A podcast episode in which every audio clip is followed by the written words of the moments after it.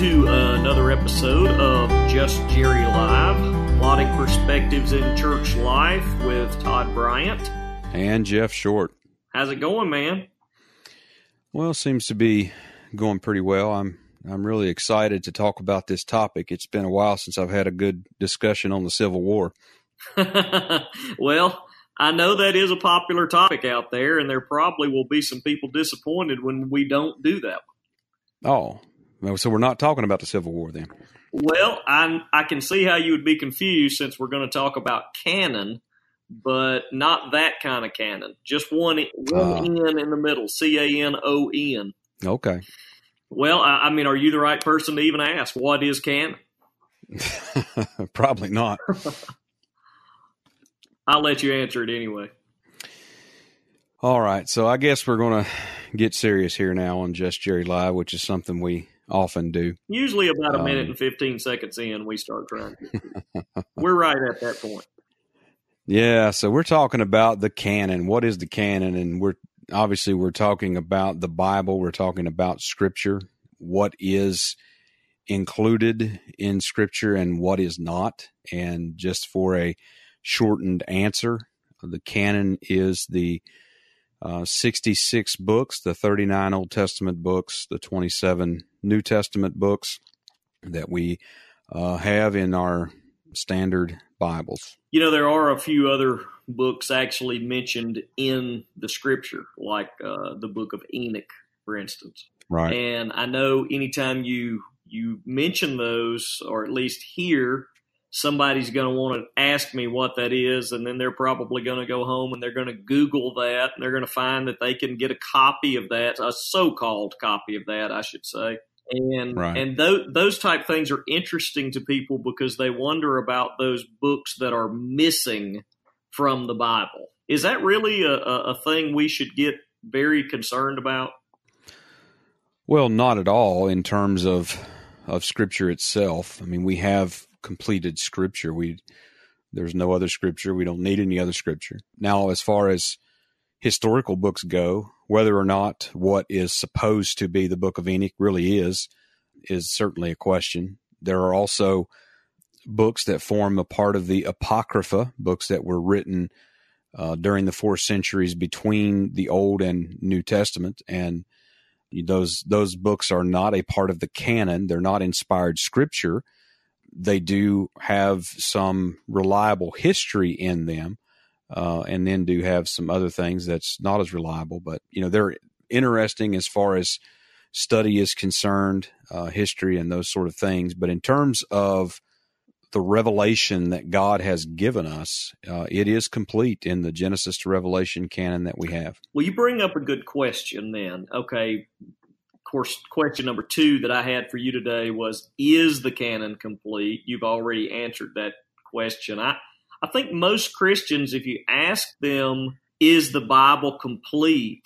I think most would say yes to that question.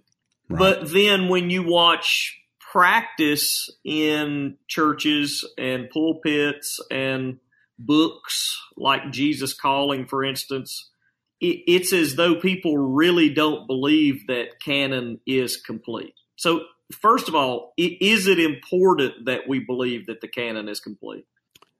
I do think it's extremely important to know that the canon is complete, that this is the revelation that God has given us through the various authors that He gave us. Um, you know, Hebrews chapter one, or yeah, chapter one, verses one and two gives us that expectation and that understanding that God spoke in times past through the prophets.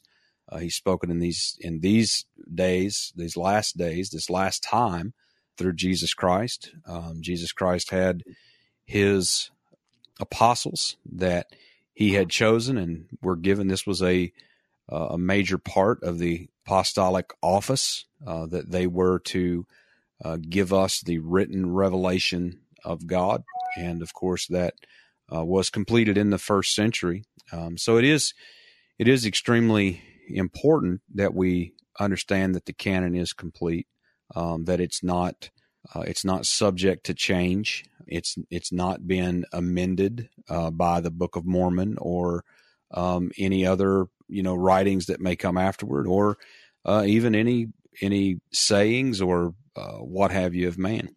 And by the way, no no book of antiquity is nearly as well documented as Scripture. God has oh, that's certainly so. Yeah, I think God has miraculously preserved a large amount of not only Greek and Hebrew, you know, uh, manuscripts, but tons of translations from other other languages. Early years, we clearly the Bible is special, and it is an astonishing uh, amount of preservation.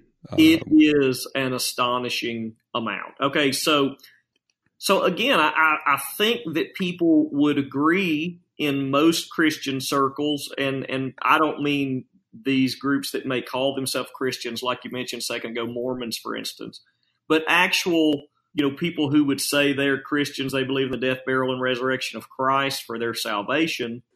We may say we believe that the canon is complete from one perspective but is it possible that sometimes we mistakenly act as though it is not complete? Well, I think that's certainly possible. And any time that we would hold to any sort of further revelation, any sort of additional revelation, the the issue really is that you're adding to the canon. And I know a lot of people don't think that, but that in effect that really is what's happening. You're you're saying that the scripture is is an open ended book, and that we are continuing to receive revelation today, and that can come that can come in a number of ways. It could come through prophecies. Uh, someone thinks they've received a vision, they've received a word from God. You know, various various ways our leadings and and guidings and uh, even when you hear people just saying, you know, God told me to do this or that. Well, you know, what do you mean that God told you to do this or that? Now, if you mean thou shalt not kill, then you're absolutely right. God told us not to do that. But if you're saying, you know, God told you to walk across the street or God told you to do this or that, then you're you're actually effectively not believing in a closed canon. Yeah, you know, I, I my son my son has got a, a friend and I noticed that she just enrolled in a college recently. And she said four months ago, God told her she was supposed to go to that college. Now, I'm not picking on her, but that's just common language today. People say things like that all the time. It is that how the Holy Spirit works? Does he does he constantly give us pointers in life audibly? No, I don't see anything in the scripture that would give us that expectation. I, I, completely agree. Eh, you know, one book that I think has really added to the confusion is Sarah Young's Jesus Calling. I'm sure that's your favorite devotional book that you read every morning. you know, one one of the uh. things uh, that she says in the introduction is that she learned this, I think, from two other ladies to clear your mind and just let God work through your pen. And in effect, mm. that's how she wrote Jesus calling. In fact, Jesus calling is actually done in the in the first person. Jesus is actually supposedly speaking through her. Now, I've got a major problem with a book that's been written on that premise. It is not in any way a commentary. It's not based on the Bible. It is it is supposed to be the actual words of Jesus apart from the scripture. That is going to completely undermine the canon being complete. Would you agree with that? Well, it certainly does. I'm not familiar with that particular book, but um, it, it's not. It doesn't sound that different from a number of other things that I've heard of. One of the problems is is that there's there's a consequence that you're going to have to accept and and most people don't. They don't want to accept this consequence. But if you say god told me this god revealed this or that to me then that revelation or that words those words whatever that they were that is equal to scripture. It is just as binding and authoritative and for that word to be ignored or violated is sin. If God has told you to do something, if God has spoken to you, then that word is on par with Scripture. It is revelation. Now, many today don't uh, want to accept that conclusion, but really there is there, there is no other conclusion. Well, God God can't speak as far as I would understand it. I, I don't see how this statement is even debatable. God can't speak less authoritatively at one time than he does another. Well, certainly not. He is God. I, I mean, if he speaks, it's with full authority. He is the King of heaven. He is the creator. He is the one that is in charge. So right. when he speaks, it is on par with Scripture. It can't be any less than that. It no, it cannot. I mean, it has to be on par with Scripture. Okay, so I'm hesitant to bring this up, but I think that it's a, an important thing to bring up. I think we've all watched television, or you know, I, I don't watch a lot of TV preaching these days. There's just really not worth anything there. But I've even heard in person a few times, you know, the pastor may get up into the pulpit and say, Man, I was in the shower yesterday and God gave me this message. Or I was, you know, driving down the road or I was cutting my grass and God gave me this message. And then a lot of times what you will hear preached is not in any way a preaching of any text. It's generally maybe you'd, you'd hear one verse read and then 30 minutes of talking of this message that God has given. You know, I think that's so common today that we don't think about it that much. But isn't that somewhat undermining the completeness of the canon if we're not cautious there? I believe it is. And we can obviously take sort of the best light interpretation of that. But effectively, what a person is saying is that what is about to come out of their mouth is a thus saith the Lord no different than when Isaiah stood to deliver the word of God or wrote the word of God, Jeremiah, any of the any of the prophets, uh, any of the apostles.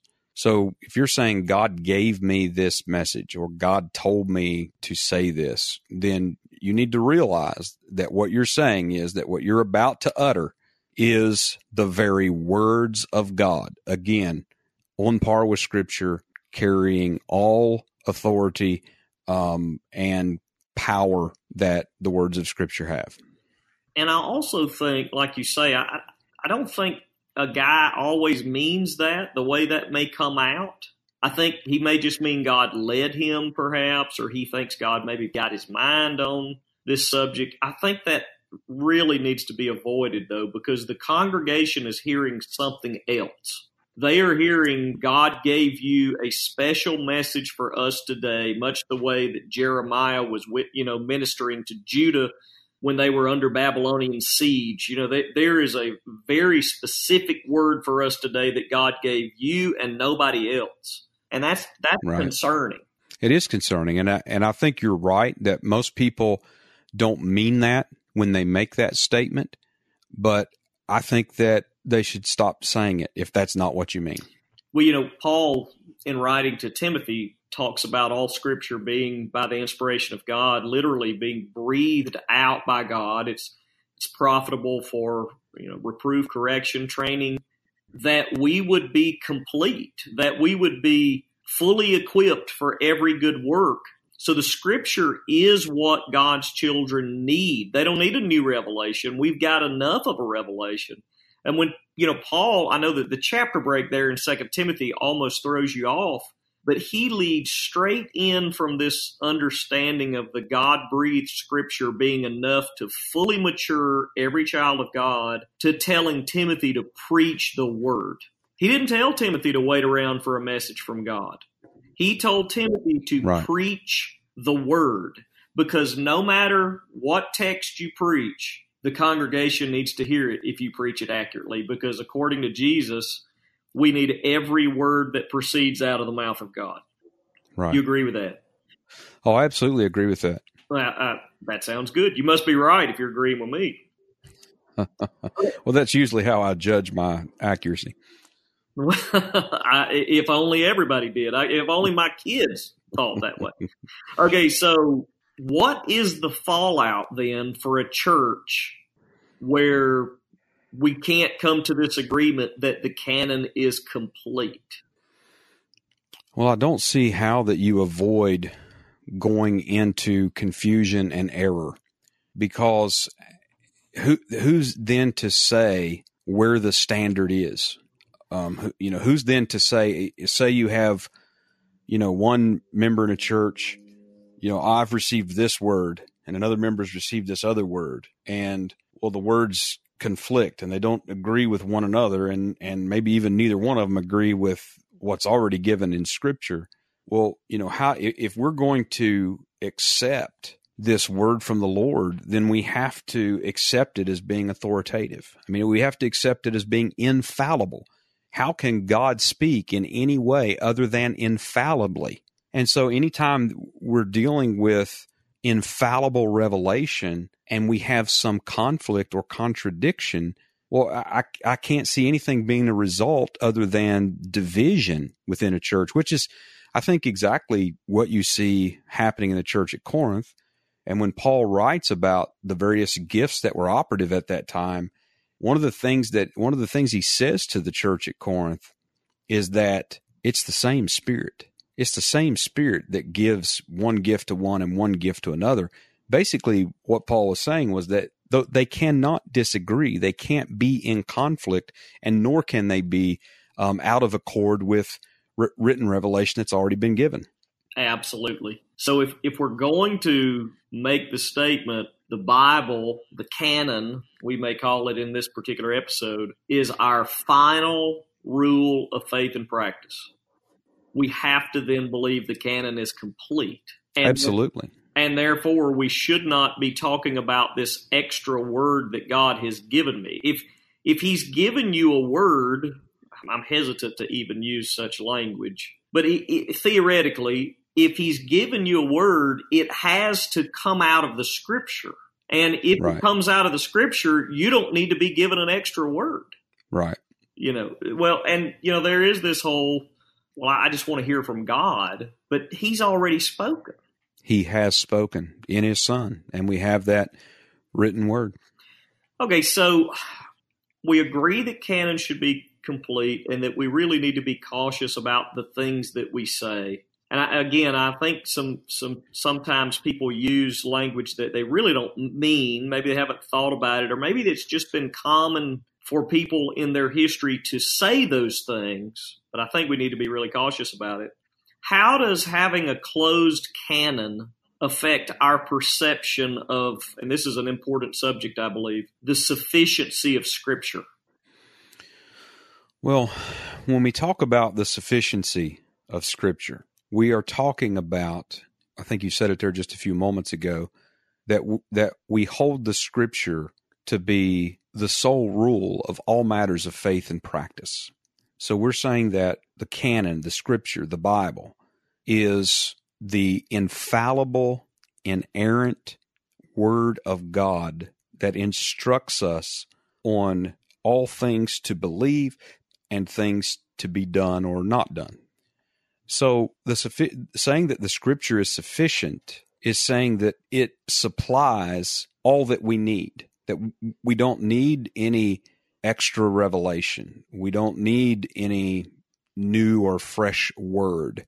Um, the scripture gives us everything that we need, and there in uh, Second Timothy chapter three, you know, it's it's sufficient to mature us. Uh, I think Peter said something very similar that uh, we have everything that we need um, for godliness and, and what have you in the Word of God. So that God's written Word is sufficient ultimately means we don't need anything else.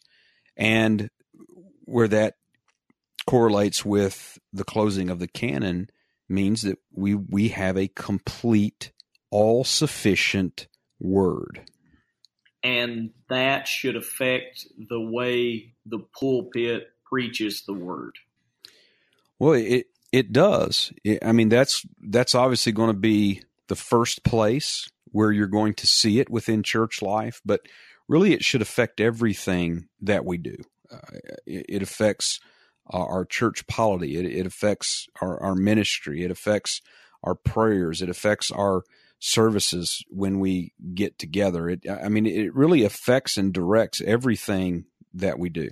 So the fact that I believe, and and you do as well, that the scripture is sufficient to completely mature the people in the congregation that God has given me a place of leadership in, shouldn't then I do everything within my power to get that scripture and an understanding of it into their minds and hearts? Oh, absolutely. You know, uh, right after there in Second Timothy four, which is one of the most unfortunate chapter divisions um, in the New Testament, but you know, preach the word. He has just said all Scripture. It is it's inspired. It's breathed out by God, and it is sufficient to completely mature and, and equip us um, for every good work. And then Paul says, preach the word, preach that word, preach all Scripture.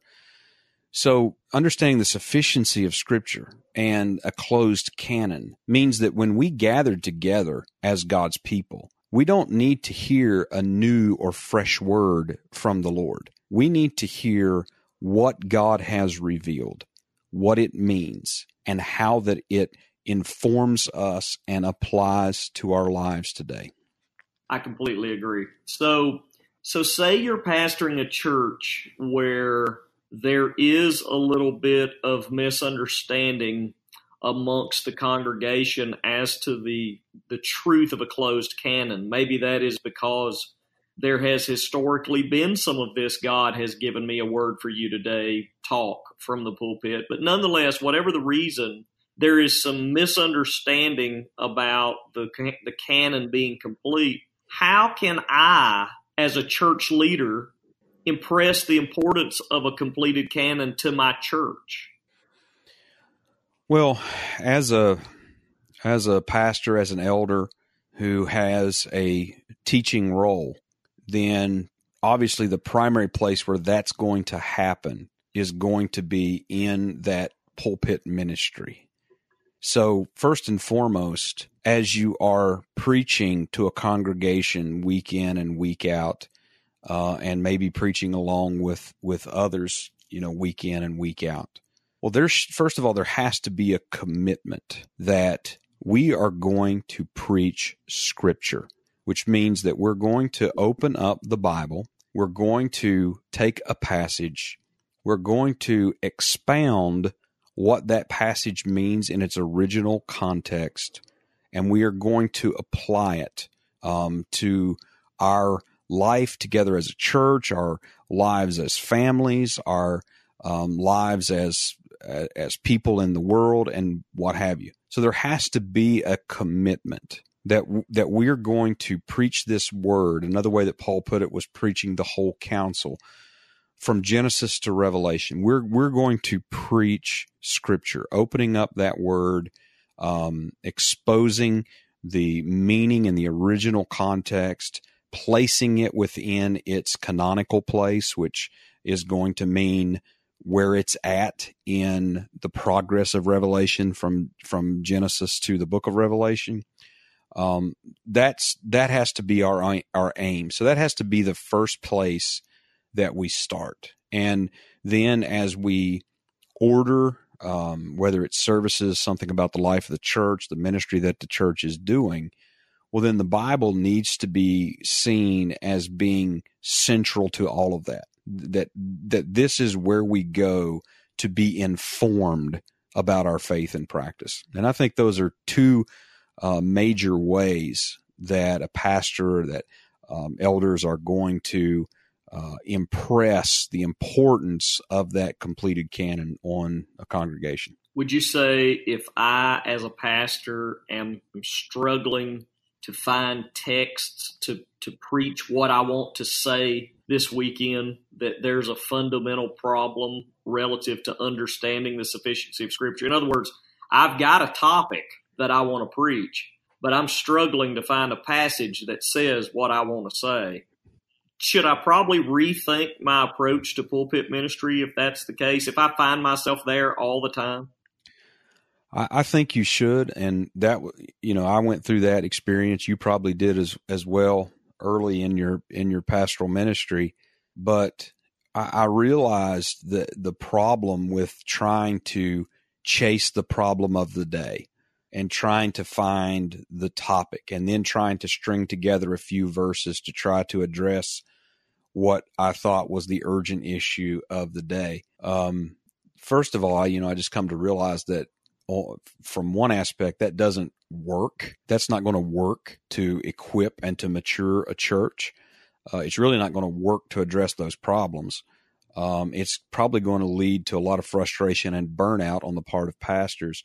But aside from that, I just come to realize that I can't, I cannot fulfill the responsibility and calling that I have from God to preach the word that way. I have to preach it. I have to preach that word and I have to preach all of it, um, or certainly die trying.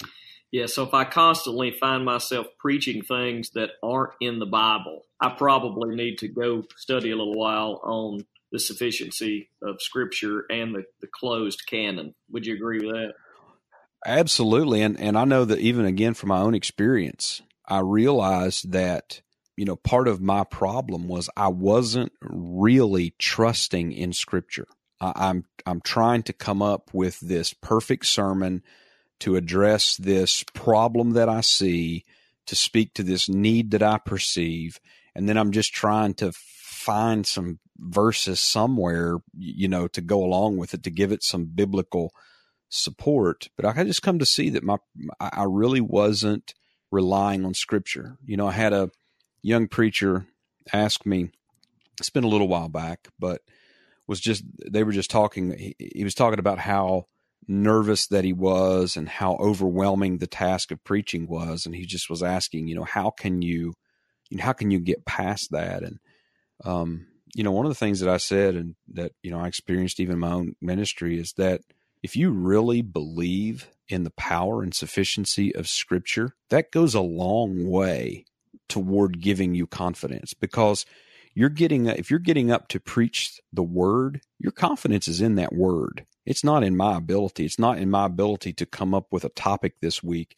It's not in my my ability to, you know, find a creative way to say something.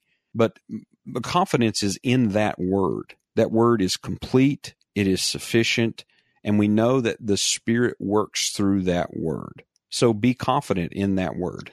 Canon complete leads to an understanding of the sufficiency of Scripture which ultimately should really focus our churches on the Word of God and how it will completely mature each and every one of us from the pulpit to the pew.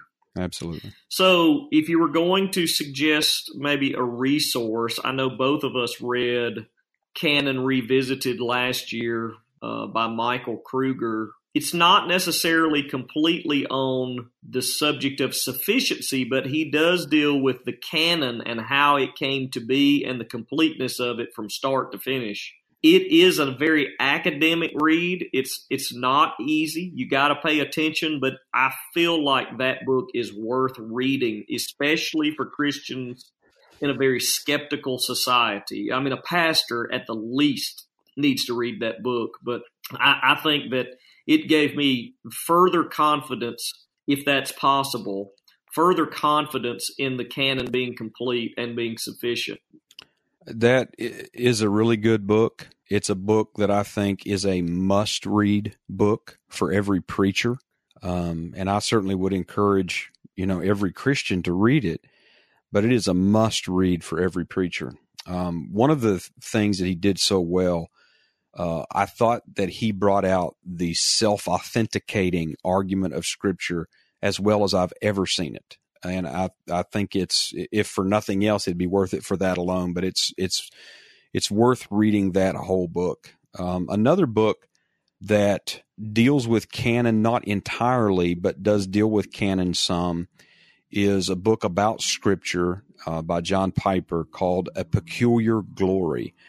And uh, that I, I, I think that's probably the best book of his that I've read. Um, I was pleasantly surprised by it in in some ways, but found it to just be an excellent book on the subject of Scripture, and he does have quite a bit in there where he talks about the canon as well.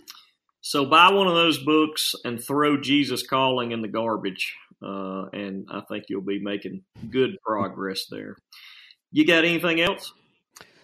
No, I, I think that's all, unless you want to start talking about northern aggression. Uh, what, maybe we'll save that for another Just Jerry. We've probably worn our time down in this one. All right, everybody. Hope you have a great day and hope you've enjoyed Just Jerry Live.